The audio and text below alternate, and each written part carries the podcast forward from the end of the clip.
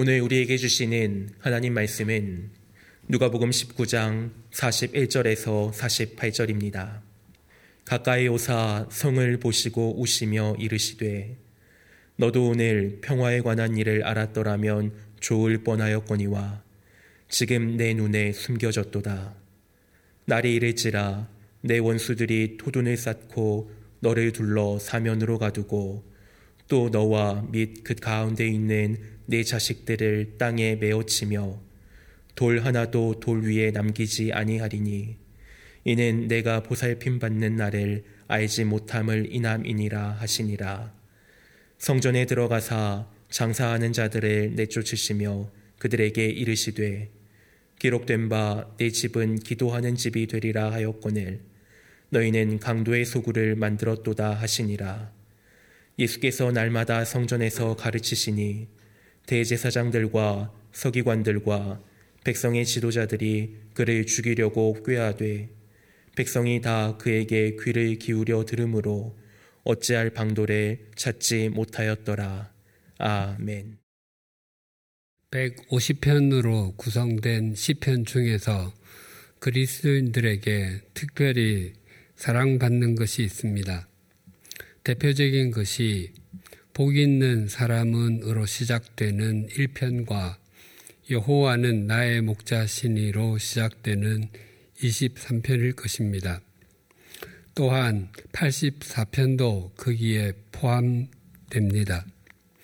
10편 84편 9절과 10절은 이렇게 증가합니다. 우리 방패이신 하나님이여 주께서 기름 부으신 자의 얼굴을 살펴보옵소서 주의 궁정에서의 한 날이 다른 곳에서의 첫날보다 나은 즉 악인의 장막에 사는 것보다 내 하나님의 성전 문지기로 있는 것이 좋사오니 이 고백은 믿음 생활이 깊어질수록 연륜이 길어질수록 배부 깊숙이 와 닿습니다. 그리고 인생의 황혼이 깊을 때 하나님께 예배를 드리다가 문득 깨닫게 됩니다.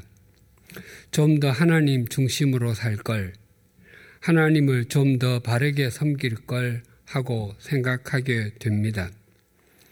이전에 왜 그렇게 세속적인 가치관을 추구하며 살았는지, 세상의 재미에 왜 그렇게 목을 맸는지 아쉽게 여겨지게 됩니다. 그래서 이제부터라도 하나님 앞에서 살아야 되겠다 하고 다짐을 하게 됩니다. 이 시편 84편의 표제어에는 고라 자손의 시라고 기록되어 있습니다. 민수기 16장에 등장하는 고라는 레위의 증손자로 모세와는 사촌지간이었습니다. 고하세 후손 가운데 아론과 그 자녀들은 제사장의 역할을 하고 고라와 그 자녀들은 성막에서 섬겼습니다. 하지만 제사장이 되고 싶었던 고라는 다단과 아비람, 온을 비롯하여 250명의 사람들을 모아 모세와 아론을 대적했습니다. 고라는 자신과 동일한 족보 학렬에 있는 모세와 아론만 지도자와 제사장의 역할을 하는 것을 받아들일 수가 없었습니다. 결국 그 대적의 결과로 고라와 그를 따르던 사람들은 죽음에 이르고 말았습니다.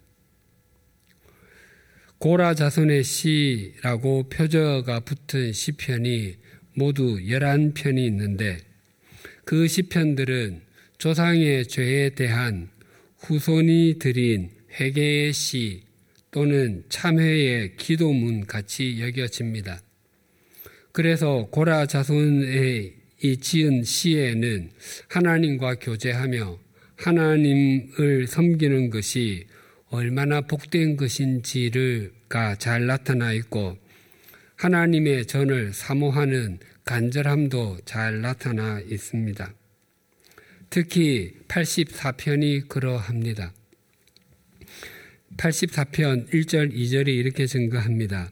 망군의 여호와여 주의 장막이 어찌 그리 사랑스러운지요 내 영혼이 여호와의 궁정을 사모하여 세약하며 내 마음과 육체가 살아계시는 하나님께 부르짖나이다. 시인은 하나님의 성막을 그리워하는 마음을 잘 표현하고 있습니다. 지금은 우리도 코로나19로 인해서 인터넷을 통해서 비대면, 비대면으로 예배를 드리고 있습니다. 이런 상황이 1년 동안이나 계속되어 많이 적응했지만 그래도 함께 모여 예배 드리던 때가 그립습니다. 만약 오지에 있게 되어서 인터넷을 통해서도 예배를 드리지 못하고 수개월 또는 수년 동안 홀로 예배를 드려야 한다면 하나님을 향한 마음과 교회 공동체가 함께 예배 드리던 때가 더욱 그립고 간절해질 것입니다. 또 시인은 주님의 장막에 머물고 싶은 마음을 이렇게 표현합니다. 84편 3절과 4절입니다. 나의 왕, 나의 하나님, 망군의 여호와여, 주의 재단에서 참새도 제 집을 얻고 제비도 새끼 둘 보금자리를 얻었나이다. 주의 집에 사는 자들은 복이 있나니 그들이 항상 주를 찬송하리이다. 셀라.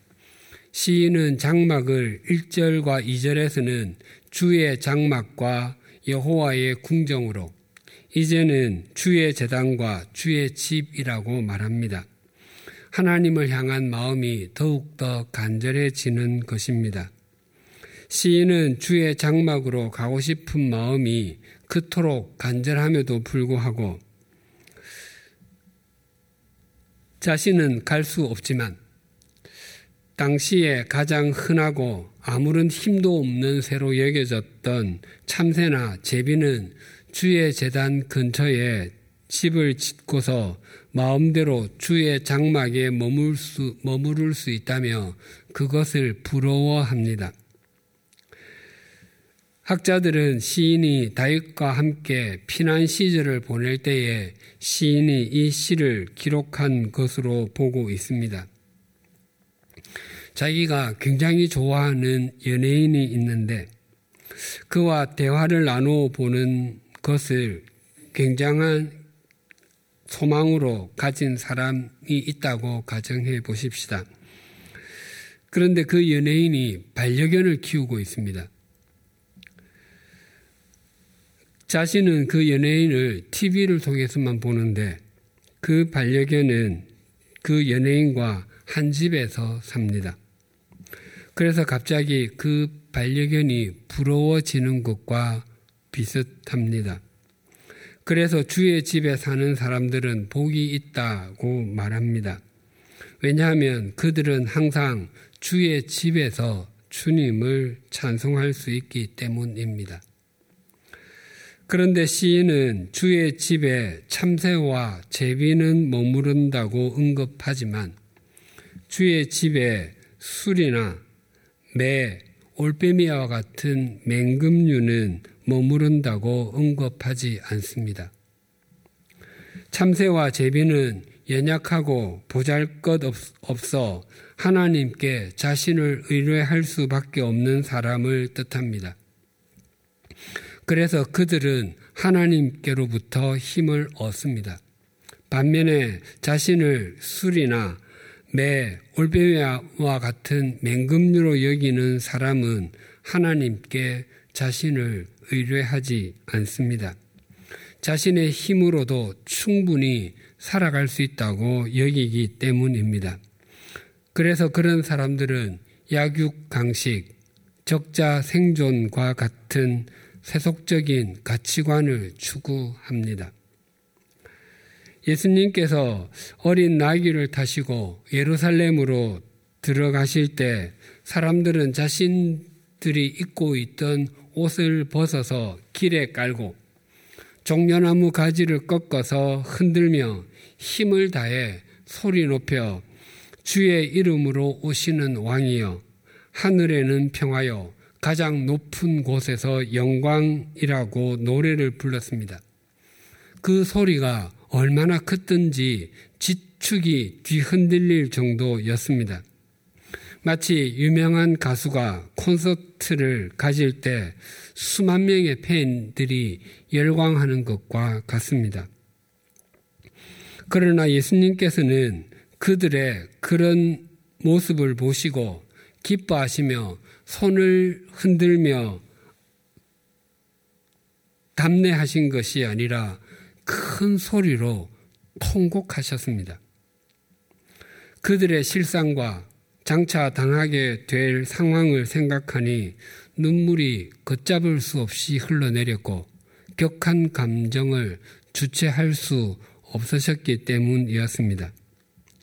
마침내 예루살렘 성전에 들어가신 예수님께서 취하신 행동을 45절이 이렇게 증가합니다. 성전에 들어가사 장사하는 자들을 내쫓으시며 성전에 들어가신 예수님께서 가장 먼저 하신 일은 장사하는 사람들을 내쫓는 것이었습니다. 그 장사하는 사람들이 구체적으로 어떤 사람들이었는지 마태복음 21장 12절은 이렇게 증가합니다. 예수께서 성전에 들어가사 성전 안에서 매매하는 모든 사람들을 내쫓으시며 돈 바꾸는 사람들의 상과 비둘기 파는 사람들의 의자를 둘러 엎으시고 장사하는 사람들은 환전상과 여러 짐승을 파는 사람들이었습니다. 하나님께서는 출애굽기 때부터 스무 살 이상의 남자, 그들은 아마 대부분 가장이었을 것입니다. 스무 살 이상의 남자에게 매해 반 세겔씩 생명의 속전을 내도록 했습니다. 그 반 세겔을 거룩한 반 세겔이라고 불렀고 성막을 꾸려가는데 사용했습니다.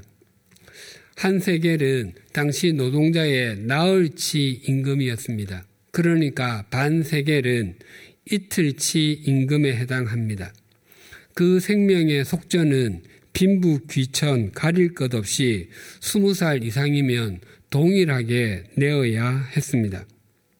만석군과 그 집에서 일하는 사람이 동일하게 최고 학교를 졸업하고 최고의 학력을 가진 사람과 학교를 전혀 다니지 않은 사람이 동일하게 내도록 한 것은 생명의 가치가 동일하기 때문이었습니다.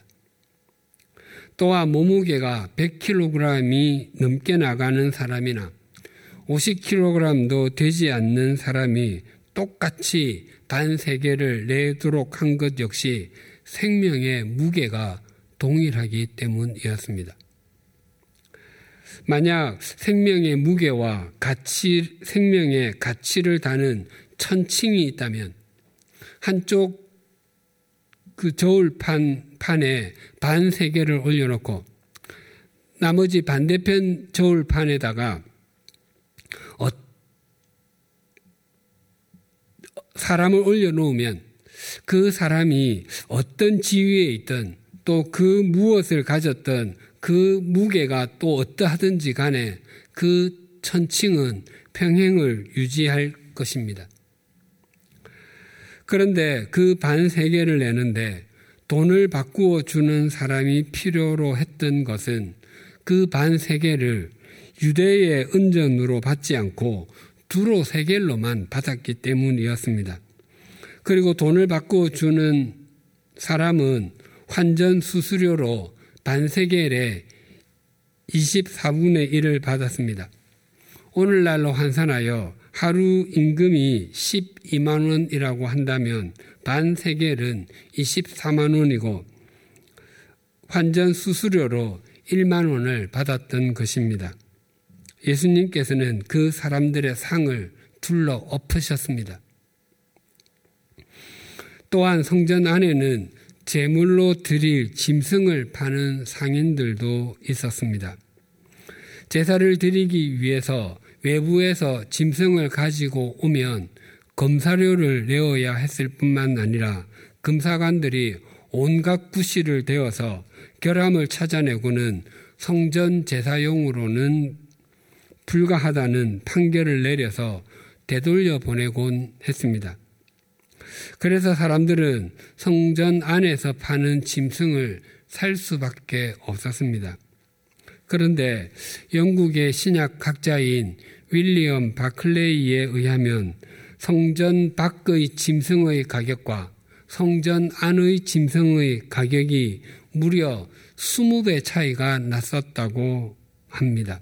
그러니까 성전 밖에서 20만 원짜리 양 한 마리가 성전 안으로 들어오는 순간에 400만 원짜리로 둔갑하는 것입니다. 예수님께서는 그 중에서도 비둘기 파는 사람들의 의자를 둘러 엎으셨습니다. 하나님께서는 가난하여 양을 제물로 드릴 수 없는 사람들을 위해서는 비둘기를 제물로 바치게 했습니다. 그런 가난한 사람들을 착취하는 상인들을 볼 수가 없으셨던 것이었습니다. 그들이 얼마나 많이 착취하였는지를 보여주는 말이 46절에 있는 강도의 소굴입니다. 물건값이 터무니없이 비쌀 때 칼만 안 들었지 강도와 같다라는 말을 사용하곤 합니다. 예루살렘 성전에서 안에서 파는 물건이 그와 같았습니다. 그런데 그 성전 안의 가게는 안나스의 상점으로 알려져 있었습니다. 당시 현직 대제사장 가야바는 안나스의 사위였습니다. 즉 성전 안의 가게는 대제사장 집안의 사업처였던 것입니다. 당시 성전은 몇 개의 구역으로 나뉘어져 있었습니다. 첫 번째 마당이 이방인의 뜰이었습니다. 거기에는 이방인 가운데 개종한 사람은 물론 누구든지 들어올 수 있었습니다. 베드로와 요한이 성전으로 기도하러 가다가 미문 앞에서 구걸하던 선천성 지, 신체 장애 지체 장애인을 고쳐 주었습니다. 그 미문을 통과하면 여인의 뜰이 있었습니다. 거기에는 이스라엘 여자들이 들어갈 수 있는 곳입니다. 이방인의 뜰과 여인의 뜰 사이에는 높이가 3규빗, 약 1.37m 가량의 돌로 쌓은 벽이 있었는데 그 벽, 벽에는 히브리어와 헬라어 그리고 라틴어로 이렇게 쓰여 있었습니다. 이 벽을 넘는 자는 죽임을 당하리라. 이방인들은 안쪽으로 들어올 수 없다는 말입니다. 여인의 뜰에서 청동으로 된 니카노르 문을 지나면 이스라엘의 뜰이 있었습니다. 거기는 이스라엘 남자들만 들어갈 수 있었습니다. 그리고 가장 안쪽에 있는 마당이 제사장의 뜰이었습니다. 거기에는 물론 제사장들만 들어갈 수 있었습니다. 오늘 본문 예수님께서 들어가신 성전에서 돈을 바꾸어 주는 사람들과 짐승을 파는 사람들이 이방인의 뜰에서 장사를 했습니다. 그래서 이방인의 뜰은 이방인들의 예배 처소와 성전 안으로 들어가는 입구라기보다 상인들이 소리치며 물건을 파는 시장통 같았습니다. 예수님께서 그들을 쫓아내었던 것은 단지 폭리를 취하는 것이 부당하기 때문만은 아니었습니다. 먼 이방에서 달려온 수많은 사람이 하나님을 섬기는 것을 방해했기 때문이었습니다. 자신의 목전의 이익 때문에 다른 사람들이 하나님과의 영적인 교제를 나누어야 하는 예배를 방해하는 것을 참을 수가 없었기 때문이었습니다. 예수님께서 성전에서 장사하는 사람들을 쫓아내신 후에 성전이 무엇 하는 곳인지를 46절에서 이렇게 밝히셨습니다. 그들에게 이르시되 기록된 바 내 집은 기도하는 집이 되리라 하였거늘 너희는 강도의 소굴을 만들었도다 하시니라. 이 말씀은 긴 역사를 담고 있습니다. 다윗이 온갖 어려움을 겪고 서른 살에 헤브론에서 유대 유다 지파의 왕이 되었습니다. 그리고 7년 6개월이 지난 후에 명실상부한 이스라엘의 왕이 되었습니다. 그가 통치하면서부터 이스라엘의 국력은 점점 더 강하여지기 시작했습니다. 모든 것이 안정되어 가고 있을 때 다윗은 불현듯 불편한 마음이 들었습니다. 자신은 이렇게 편안한 곳에 있지만 하나님의 언약궤는 휘장 가운데, 즉 장막 가운데 있다는 생각 때문이었습니다. 그래서 성전을 지어야 되겠다고 생각하고 그것을 나단 선지자에게 말했더니 나단 선지자는 마음에 있는 모든 것을 행하소서라고 말하며 격려해 주었습니다. 그러나 그날 밤에 하나님께서 나단 선지자에게 이렇게 말씀하셨습니다. 사무엘하 7장 5절에서 7절입니다. 가서 내 종 다윗에게 말하기를 여호와께서 이와 같이 말씀하시되 네가 나를 위하여 내가 살 집을 건축하겠느냐 내가 이스라엘 자손을 애굽에서 인도하여 내던 날부터 오늘까지 집에 살지 아니하고 장막과 성막 안에서 다녔나니 이스라엘 자손과 더불어 다니는 모든 곳에서 내가 내 백성 이스라엘을 먹이라고 명령한 이스라엘 어느 지파들 가운데 하나에게 내가 말하기를 너희가 어찌하여 나를 위하여 백향목 집을 건축하지 아니하였냐고 말하였느냐. 하나님께서는 다윗의 계획에 고개를 가로저으셨습니다. 오히려 하나님께서는 이스라엘 자손들이 출애굽할 때부터 지금까지 집에 거하지 않고 장막과 성막에 거하심에 행하셨다라고 말씀하셨습니다. 집은 붙박이 건물을 의미하고 장막과 성막은 이동 처소를 뜻합니다. 즉 하나님께서는 어느 특정한 공간이나 지역에 매이지 아니하시고 시공을 특히 공간을 초월해서 역사하셨다고 말씀하셨습니다. 하나님께서는 하나님의 집을 지으려고 하는 다윗의 마음만 받으시고 오히려 다윗의 집을 세워 주시겠다고 약속하셨습니다. 그래서 성, 건물 성전을 짓는 일은 그 아들 솔로몬의 몫이 되었습니다. 솔로몬이 성전을 짓는 장면은 열왕기상 6장에 상세히 나와 있습니다. 그 성전의 규모는 길이가 60, 60규빗, 약 27m, 너비가 20규빗, 약 9m, 높이가 30규빗, 약 13.5m였는데 성전을 짓는데 투입된 인원은 3만 명이었습니다. 그들을 각각 1만 명씩 세조로 나누어서 한 달씩 번갈아 가며 일을 하며 성전을 지었습니다. 그것만이 아닙니다. 그들이 그렇게 집을 성전을 지을 수 있도록 산에서 돌을 뜨는 사람이 8만 명이었고 그 그것을 나르는 사람이 7만 명이었으며 그들을 관리하는 감독이 3, 3,300명이었습니다. 그러니까 성전을 짓는데 동원된 사람은 모두 18만 3,300명이었습니다. 그렇게 많은 인원이 7년 동안 공사를 했습니다. 그러니 성전을 짓는데 얼마나 많은 정성을 기울였는지 짐작할 수 있습니다.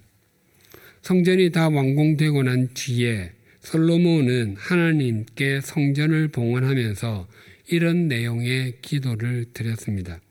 열왕기상 8장 27절에서 30절입니다. 하나님이 참으로 땅에 거하시리까 하늘과 하늘들의 하늘이라도 주를 용납하지 못하겠거든 하물며 내가 건축한 이 성전이오리까 그러나 내 하나님 여호와여 주의 종의 기도와 간구를 돌아보시며 이 종이 오늘 주 앞에서 부르짖음과 비는 기도를 들으시옵소서. 주께서 전에 말씀하시기를 내 이름이 거기 있으리라 하신 곳이 이 성전을 향하여 주의 눈이 주야로 보시오며 주의 종이 이곳을 향하여 비는 기도를 들으시옵소서 주의 종과 주의 백성 이스라엘이 이곳을 향하여 기도할 때에 주는 그 간구함을 들으시되 주께서 계신 곳 하늘에서 들으시고 들으시사 사하여 주옵소서. 솔로몬은 자신이 지은 성전보다 하나님은 비교할 수 없이 크신 분이신 것을 고백하였습니다.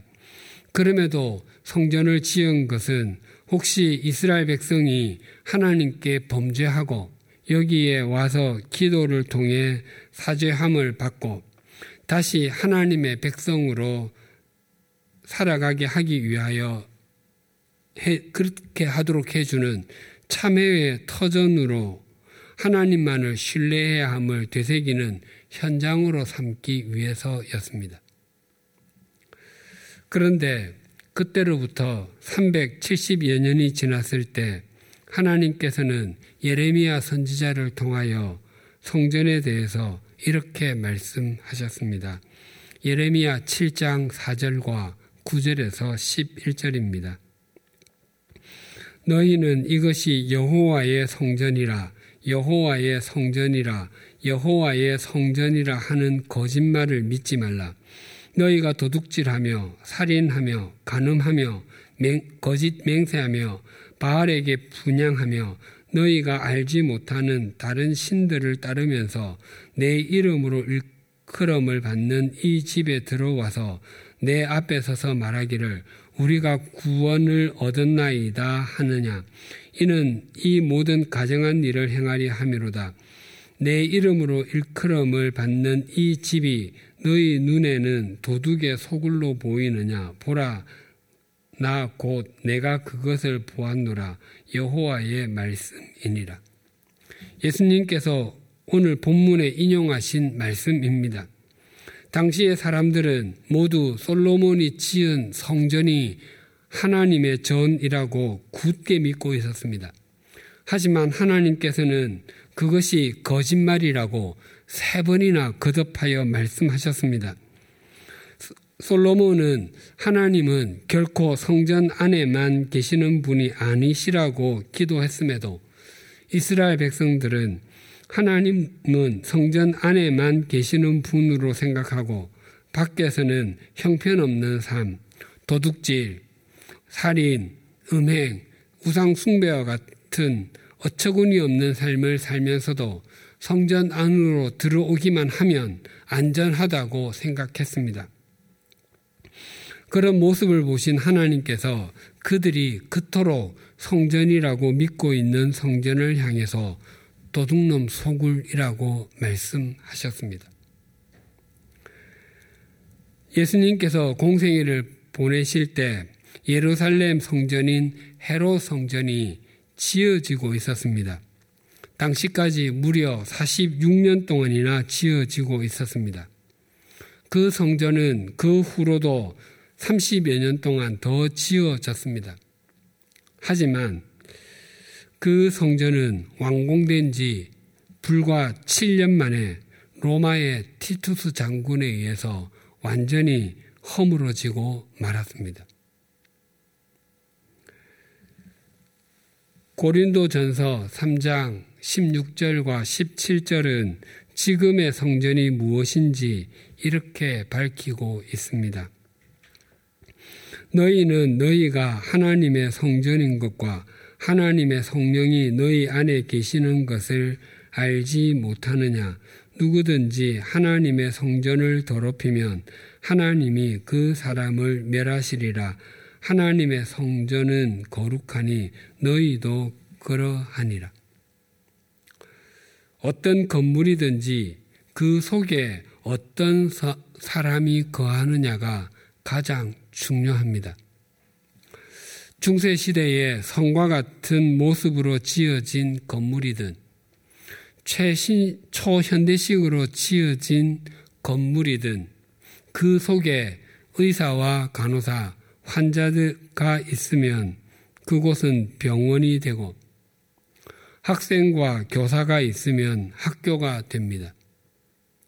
물론 강도들이 있으면 강도의 소굴이 됩니다. 좋은 병원은 건물의 크기나 모양으로 결정되지 않고 그 속에 좋은 의사와 간호사가 있느냐로 있느냐 없는 없느냐로 결정됩니다. 좋은 학교 역시 건물과 운동장의 크기나 모양으로 결정되지 않고 거기에 있는 학생과 교사의 질로 평가됩니다.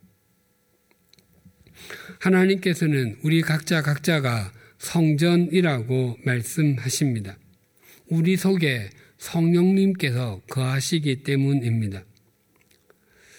우리가 어떻게 우리의 인생을 아름다운 성전으로 가꾸어 갈 수 있겠습니까? 오늘 본문 46절을 다시 봉독하겠습니다. 그들에게 이르시되 기록된 바 내 집은 기도하는 집이 되리라 하였거늘 너희는 강도의 소굴을 만들었도다 하시니라. 하나님의 성전은 기도하는 집이었습니다. 그러나 사람들은 강도의 소굴로 만들었습니다. 강도는 술이나 매, 올빼미 등 맹금류처럼 자기를 믿고 사는 사람이라고 할 수 있습니다. 자신의 능력이든 자신이 소유하고 있는 것이든 그 무엇이든 자기를 믿는 사람이라고 할 수 있습니다. 그런 사람들은 자신의 인생을 자기 위에 세웁니다. 그래서 자신의 욕망과 세속적인 가치관에 집착합니다. 그것만이 자신의 인생을 돋보이게 해주고 자신을 세워줄 수 있다고 생각하기 때문입니다. 그러나 자기 인생의 근거를 자기 위에 세운다면 그 인생은 결국 무너지고 맙니다. 왜냐하면 우리 인간은 모두 유한한 존재이기 때문입니다. 기도한다는 것은 참새와 제비가 주의 재단에 제 보금자리를 마련하는 것처럼 자기를 믿지 않고 자신의 인생을 하나님께 의탁하는 것입니다. 그래서 우리가 우리 자신이나 가족, 우리 인생에 있는 크고 작은 일을 위해서 기도한다는 것은 그 모든 것을 우리 스스로의 능력으로는 가꾸어 갈 수도 없고 책임질 수도 없다고 고백하는 것과 같습니다. 그리고 지금 우리의 모습이 된 것과 우리가 지금 가지고 누리고 있는 모든 것은 우리의 능력으로 인함이 아니라 하나님의 은총과 능력의 결과라고 고백하는 것이 기도입니다. 하나님께서는 나중에 제게 얼마나 많은 것을 움켜쥐고 성취했는지 묻지 않으실 것입니다. 또한 어떤 규모의 교회를 섬겼는지도 묻지 않으실 것입니다. 제가 얼마나 제 능력, 제 자신의 능력이나 잔꾀만 의지하지 않고 하나님을 신뢰하며 목회했는지, 제 인생을 어떻게 성전으로 가꾸어 갔는지를 물으실 것입니다. 만약 제가 목회 일을 보면서도 하나님을 신뢰하지 않고 제 자신만을 신뢰했다면 하나님께서는 제게 너 인생이 꼭 강도 속을 같구나라고 말씀하실 것입니다. 교우님들도 다르지 않으실 것입니다. 얼마나 많은 업적을 쌓았는지 또 얼마나 많은 것을 모았는지 묻지 않으실 것입니다. 또한 얼마나 좋은 교회를 다녔는지, 얼마나 훌륭한 설교를 많이 들었는지 묻지도 않으실 것입니다. 반면 얼마나 하나님을 신뢰하고 살았는지, 얼마나 인생을 성전으로 가꾸었는지는 반드시 물으실 것입니다. 오늘은 우리를 살리시기 위해 십자가에 못 박혀 돌아가신 주님의 고난을 묵상하면서 구원받은 그리스도인답 게 살지 못한 우리의 그릇된 삶을 참회하는 사순절 셋째 주일입니다. 우리는 오늘 말씀을 통해서 우리가 구체적으로 무엇을 참여해야 하는지 또렷하게 확인할 수 있습니다. 하나님께서는 우리를 향해 너희는 하나님의 성전이다 라고 말씀하셨음에도 우리는 우리의 인생을 기도하는 집으로 가꾸어 가려고 하기보다 강도의 소굴로 만들려고 했던 것을 참회하십시다. 참새와 제비가 주의 재단의 보금자리를 만드는 것처럼 하나님을 신뢰하고 영과 진리로 예배하는 삶을 살아야 함에도 불구하고 맹금류처럼 자기를 신뢰하고 자신의 욕망과 세속적인 가치관을 따랐던 것을 회개하십시다. 오늘날 교회가 세상의 소금과 빛이 되지 못하고 주님의 이름이 땅에 떨어지게 된 것은 하나님의 성전인 우리가 우리의 인생을 기도하는 집으로 가꾸어 가지 못하고 세속적인 가치관을 따르는 강도의 소굴로 전락, 전, 전락시켰기 때문입니다. 하나님께서는 오늘도 자신의 인생을 성전으로 가꾸어 가는 사람, 자신의 인생 근거를 자신에게 두지 않고 하나님께 두는 사람을 통해서 역사하십니다. 우리 모두 영과 진리로 예배하는 삶을 살아 자신의 삶을 기도하는 집으로 가꾸어 가십시다. 그때부터 우리의 인생은 말할 필요도 없고 우리의 가정에 찢어질 대로 찢어진 우리 사회에 생명과 회복의 빛이 비치게 될 것입니다. 왜냐하면 우리의 삶과 우리의 삶을 결코 허물어지지 않는 성전으로 세월이 지나도 결코 쇠락하지 않는 기도의 집으로 가꾸어 주시기 원하시는 주님께서 지금 이 시간 우리와 함께 하시기 때문입니다. 기도드리시겠습니다.